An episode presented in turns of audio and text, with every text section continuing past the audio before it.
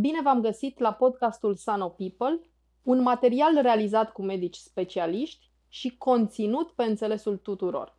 Mulțumim sponsorului nostru Nespresso pentru că susține demersul nostru de informare corectă și de motivarea oamenilor să adopte un stil de viață sănătos axat pe prevenție.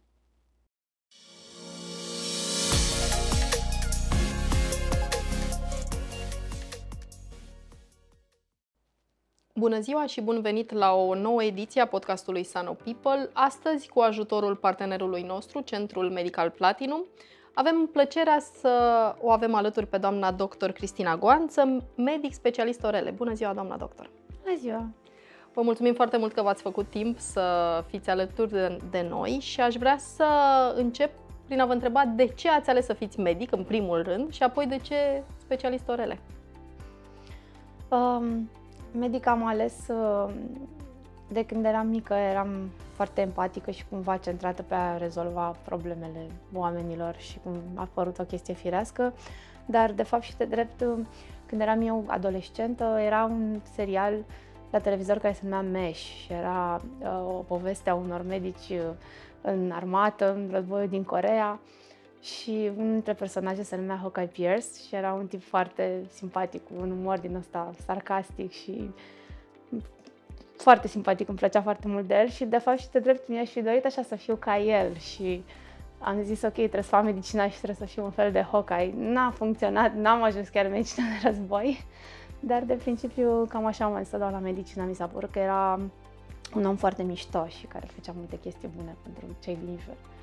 Și orele a fost uh, cumva soarta. Uh, când am dat noi rezidențiatul era uh, primul an în care se putea alege și chirurgicală și medicală și având un punctaj mare am putut alege cam orice și atunci mi s-a recomandat să aleg orele prin perspectiva faptului că era și medicină de cabinet și medicină de spital și chirurgie și uh, specialitate pe care puteai să o faci pur din investigații și așa s-a întâmplat. Ne-ați spus deja faptul că uh, e, e o specialitate care cuprinde, sau destul de, de întinsă, să-i spunem așa, că aveți și medicină de cabinet și uh, zona intervențională. Cine sunt, de fapt, pacienții dumneavoastră? Cine sunt persoanele pe care le vedeți?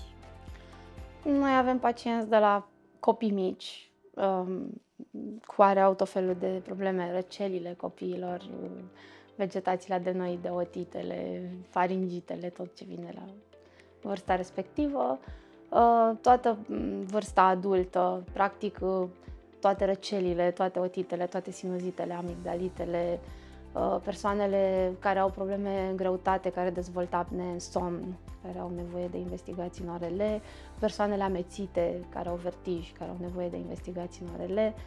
Deci, practic, avem o plajă foarte largă de patologie și de vârste ale pacienților care le consultăm. Există așa numita prevenție, există ideea de prevenție în domeniul dumneavoastră? Pentru că mi-ați spus acum că ajung de la copii până la adulți, persoane care au uh, uh, o serie de afecțiuni, despre care o să vorbim pe îndelete și pe care noi cei care suntem părinți le cunoaștem mai mult decât uh, în, uh, în detaliu. Dar uh, spuneți-mi dacă există ceva uh, sau dacă există ideea de consultație de, preventi- uh, de prevenție preventivă în, în orele. Există ideea de prevenție prin faptul că poate ar fi bine să nu ne introducem nimic corp străin în ureche, gen bețișoare, piftie, usturoi, mazăre, orice altceva ce ne-ar putea trece prin cap să ne curățăm în ureche, uh, să nu fumăm, astfel putând să protejăm căile respiratorii superioare. Asta ar da să facem ca prevenție.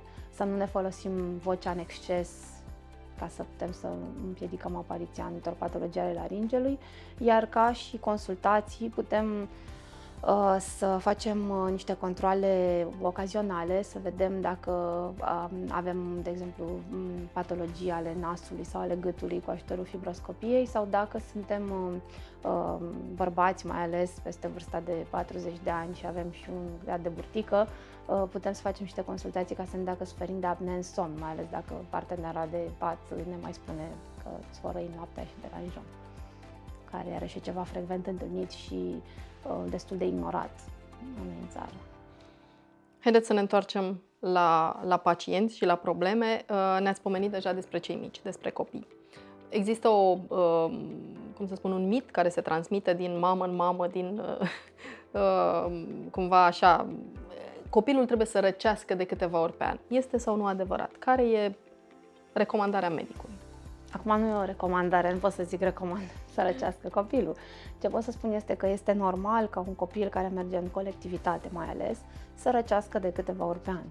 Um, există, dacă ne uităm pe uh, studiile făcute de, mm, mă rog, autorii americani, ei zic că răcelile copiilor uh, pot dura chiar și 3 săptămâni și pe perioada anotimpului rece, când circulă foarte mulți virus, se pot succede la interval de o săptămână. Deci, practic, da, există momente în care copiii răcesc mult și des. Când ne îngrijorăm? Ne îngrijorăm în funcție de simptomatologie. De exemplu, dacă copilul are, dacă e foarte mic în primul rând și face temperatură mare, atunci e foarte important să mergem la medic pentru că se pot deshidrata foarte ușor copiii. Apoi, Uh, dacă copilul e mai măricel și face temperatură mare pe care o putem scădea cu antidermice, putem să așteptăm 2, 3, 4 zile și că atât timp cât copilul este bine, se alimentează, nu e letargic și noi manageriem simptomatologia, e în regulă. Dacă vedem că nu, cu tot cu antitermicul nostru, copilul nu e ok sau dacă nu mai are activitățile pe care le avea sau nu scade temperatura, mergem la medic. Nu se hidratează, nu mănâncă, vomită. Nu înțeles. Ne-ați spus deja să nu introducem corpuri străine în ureche și am reținut. Uh, cum se curăță corect urechile? De principiu, urechile nu se curăță, nu de către noi. Uh, ok, după duș, noi dacă vedem că avem ceva mizerie în ureche, putem să curățăm cu un prosop, așa, dar nu, nu e recomandat să folosim bețișoare sau să introducem altceva în ureche. De principiu, cerume nu este o secreție normală pe care organismul nostru o are ancestral, prevenție de gâze în ureche și ce ne mai intra nouă când dormeam cu capul pe pământ. Și este ok să fie acolo, la unii oameni este, la alții nu și cel mai bine și corect este extras de medic. Și uh, acest lucru se aplică, înțeleg, și copiilor și adulților deopotrivă, adică acele produse pe care le găsim în comerț uh, destinate copiilor sunt deopotrivă nerecomandate? Ele ajută, um, mai ales la copii care nu stau așa de bine să îi aspie și să-i cureți, ajută să înmoaie cerumenul și să fie mai ușor de scos. Pot să zic că sunt neapărat nerecomandate, dar în momentul în care este un dop, în momentul în care pe copil îl doare urechea sau în momentul în care nu mai aude bine cu urechea respectivă, este bine să meargă la medic și pentru că s-ar putea să fie altceva în spate, să nu fie cerumenul neapărat problema. Deci e bine de văzut. Otitele, că tot, tot suntem la, la acest capitol, otitele dau bătăi de cap mamelor, uh, cel puțin la vârstele, la vârstele mici și probabil că uneori ajung și, și spre adolescență. Uh, cum și când ne îngrijorăm? Care sunt pașii? Ajungem la medic, tratăm otita, după care ea reapare. Povestiți-ne puțin despre aceste situații. E bine de știut că la copii Uh, apar două tipuri de otită frecvent. Poate să fie otita externă, care este o inflamație în exterior, începe de la timpan în exterior, uh, sau otita medie sau seroasă, fac frecvent copii, cea care este în spatele timpanului, între timpan și nas, în zona aceea. Și atunci uh, tratamentul și cauza sunt extrem de diferite, pentru că dacă avem o otită externă în care copilul a fost la piscină, a fost la mare, i-a intrat apă în ureche și uh, a făcut o infecție locală, uh, tratamentul se face cu picături de pus în ureche. Dacă avem o otită medie, care de obicei este cauzată de nas, dacă copilul este în perioada aceea în care are vegetații, polip, cum se spune popular, și face disfuncții tubare și atunci face otite, recurente, uh, tratamentul este diferit. De asemenea, este bine să fie de asemenea văzut de un medic, uh, pentru că în otita medie de obicei apar temperaturi înalte, trebuie tratament antibiotic și e destul de greu de manageriat acasă de părinte fără să știe exact un diagnostic. Și uneori poate să fie cauza pentru care apar de foarte multe ori, poate să fie această obstrucție nazală și atunci, să, în unele cazuri, e nevoie să facem intervenții chirurgicale fie de plasat tubușoare aeratoare, fie de scos vegetațiile copilului. Pentru că am început deja cu miturile și, și realitatea, um, ne-ați spus ce nu trebuie să facem în privința urechii. Ce facem cu picăturile de nas? Din nou, ceva foarte comun. De asemenea, picăturile de nas, la adult, mă gândesc că mă întrebați, că la copii mai rar. Adulții tind să folosească mai mult două tipuri de picături, de principiu vasoconstrictoarele, sunt acele picături pe care le punem să ne desfunde nasul instant și pe care pe prospect scrie că trebuie să le folosim 3-5 zile. Ele folosite pe termen mai lung dau dependență și au și diverse efecte cardiace, deci nu e ok să le folosim pe termen lung. Dacă suntem dependenți de picături, e bine să vedem de ce se întâmplă lucrul ăsta și să vedem cum putem rezolva prin diverse manevre pe care le facem noi în cabinet, astfel încât uh, să nu se mai folosească aceste picături. Și care ar putea fi potențialele surse în această situație? De exemplu, în cel mai des în rinite. Pacienții au, uh, după o răceală, rămân cu o rinită, le e mai confortabil sau sunt alergici. Le e mai confortabil să continue consumul de, de picătură și apoi apare un uh, fenomen de rebound, îl numim noi. În momentul în care noi renunțăm la aceste picături, Regulă. cornetele cresc și mai mult decât erau înainte și pacientul se blochează complet în nas.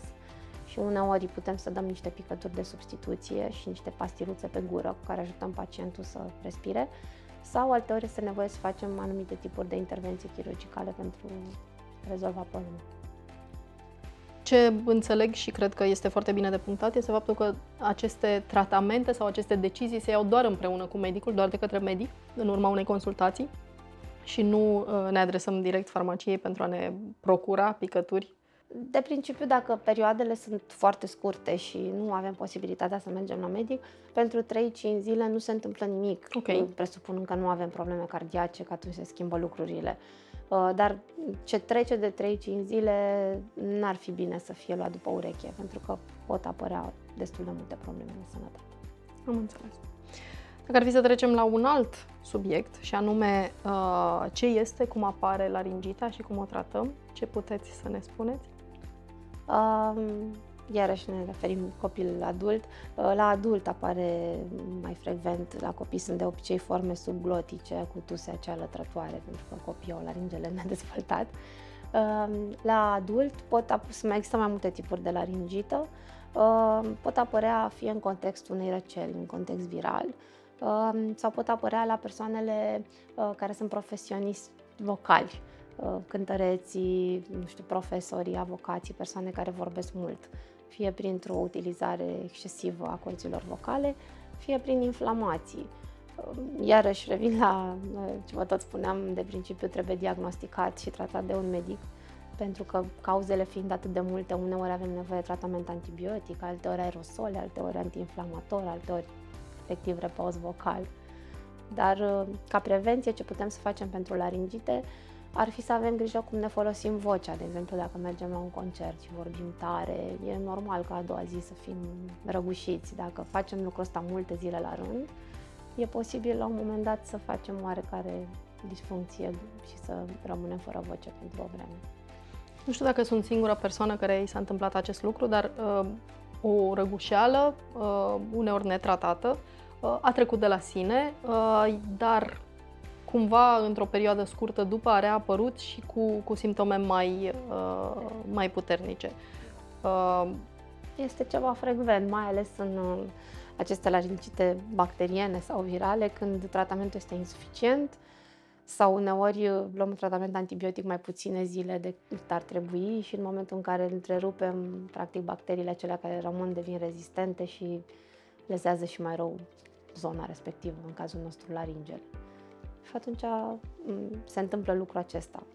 De obicei ajută foarte mult în laringite repausul vocal, de aceea noi le recomandăm pacienților câteva zile să nu vorbească absolut deloc, să poată să se calmeze toată zona. Și bineînțeles, dacă există și un reflux gastric, influențează foarte mult. Și atunci trebuie tratat și refluxul. Am înțeles. Doamna doctor, vă mulțumim foarte mult pentru aceste sfaturi. Sperăm că ele ajung exact acolo și la persoanele care au nevoie de ele. Uh, și uh, am reținut faptul că uh, încă de la cei mai tineri pacienți ai dumneavoastră, recomandat este uh, consultul medical în prima, în prima instanță și, bineînțeles, urmărirea sfaturilor medicului îndeaproape, în așa fel încât problemele să se rezolve uh, întru totul. Vă mulțumim foarte mult! Mulțumesc și eu!